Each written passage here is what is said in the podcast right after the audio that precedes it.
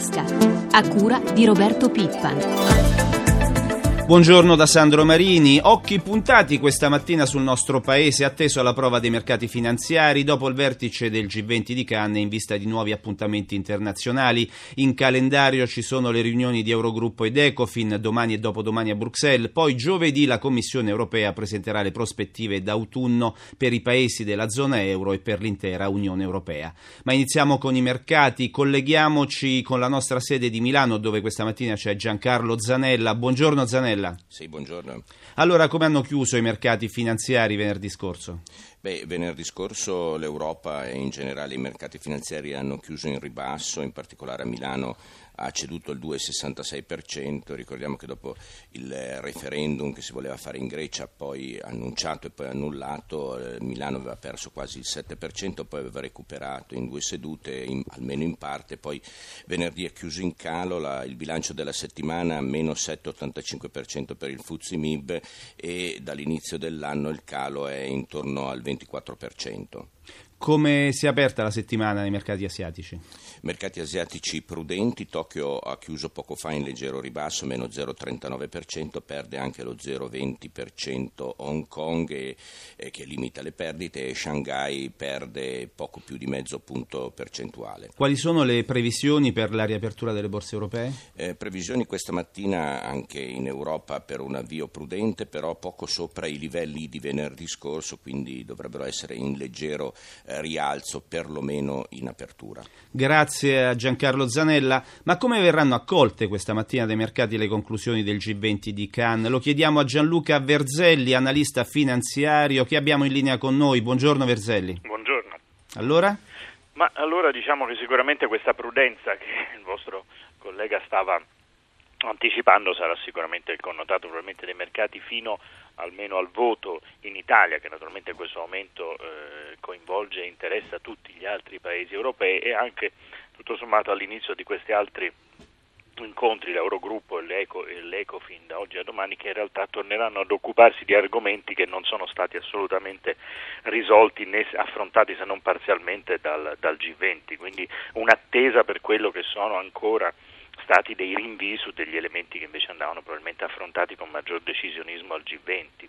Il taglio dei tassi deciso dalla BCE di Mario Draghi è solo un segnale o potrà dare un impulso concreto ad un'auspicabile inversione di tendenza? Taglio dei tassi è stato sicuramente un segnale molto forte e molto chiaro, secondo me anche di questa nuova leadership di Mario Draghi, proprio come dicevo, nell'assenza, a mio avviso, di leader che per problemi politici interni hanno saputo guadagnarsi diciamo, lo scenario del, del, G20 che è stato abbastanza deludente in, in conclusione, invece Draghi ha fatto un esordio direi sicuramente di primo piano, dando un segnale molto forte e preciso anche di continuità con quello che era stato fatto da Trichet e di decisionismo. È chiaro che però il segnale fondamentale è stato dal quello che lui ha accompagnato a questo tassi e nel caso dell'Italia è stato naturalmente un richiamo immediato a riforme strutturali da fare subito. Purtroppo questo taglio dei tassi fotografa la situazione reale della bassa crescita e addirittura, come è stato anticipato, i rischi di un incremento a ribasso che si intensificheranno proprio nel, di questa crescita che naturalmente Draghi ha accompagnato. Il, motivo per cui si tagliano i tassi è perché all'orizzonte non si vede molto molto in là su quanto riguarda la ripresa. Il monitoraggio del Fondo Monetario Internazionale sull'attuazione delle misure di risanamento del nostro Paese servirà a restituire credibilità all'Italia? Ma in questo momento probabilmente invece il motivo è proprio la mancata credibilità, queste sono parole molto gravi che ha espresso Christine Lagarde, Presidente del Fondo Monetario, che sono alla base di questo monitoraggio.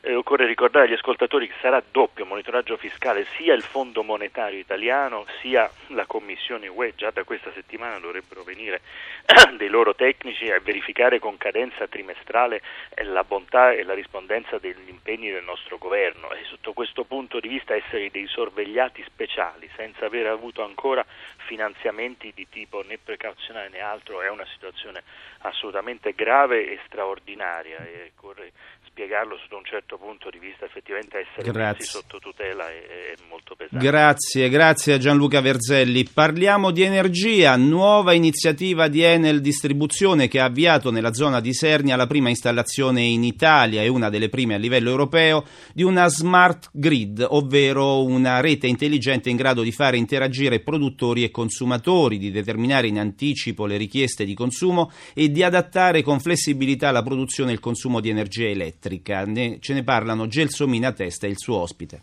Sì, buongiorno. Enel è sempre in prima fila nell'applicazione di soluzioni innovative per migliorare l'efficienza della rete e soprattutto la qualità del servizio offerto ai clienti, ma quest'anno si festeggia anche il decennale del contatore elettronico e chiediamo cosa ha cambiato questa infrastruttura all'amministratore delegato e direttore generale di Enel Fulvio Conti. Un bilancio estremamente positivo, 32 milioni di contatori installati in Italia, tutti i cittadini italiani sono diventati protagonisti in senso positivo delle loro scelte di energia e siccome noi gli proponiamo l'energia elettrica che è l'energia più efficiente, tutti ne abbiamo trovato vantaggi. E da questo costruiamo anche un ulteriore sviluppo che è quello delle reti intelligenti per consentire una sempre migliore fruibilità dell'energia elettrica migliorando l'ambiente e probabilmente anche alla fine risparmiando. Prossime sfide di Enel? Prossima sfida è quella di continuare il percorso di innovazione tecnologica che stiamo portando avanti in tutti i settori. Noi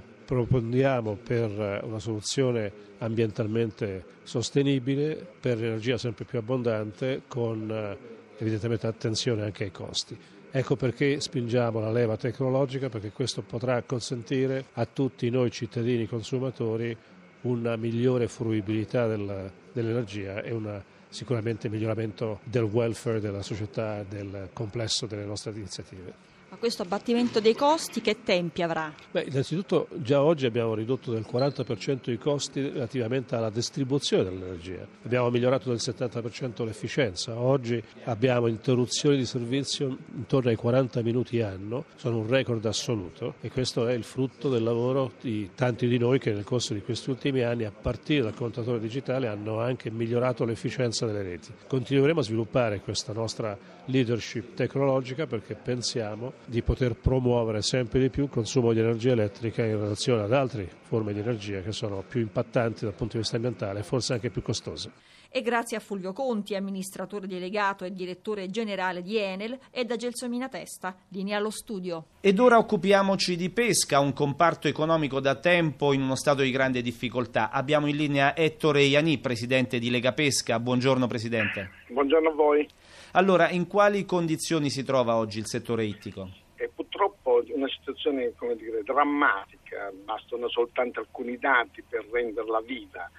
Uh, viva la crisi, voglio dire. Nell'ultimo decennio, per esempio, noi abbiamo avuto un crollo verticale per quanto riguarda le catture, circa 48-50%, un personale imbarcato, abbiamo perso 17.000 eh, addetti, una flotta che si riduce sempre di più, meno 28%, i ricavi meno 31%, se poi aggiungiamo che c'è stata una drastica, vistosa riduzione degli stanziamenti per, eh, fino a toccare meno 77%, da 27 milioni a 6 milioni. Non credo che con 6 milioni si possa gestire la filiera etica. Quali iniziative state portando avanti per rilanciare il comparto?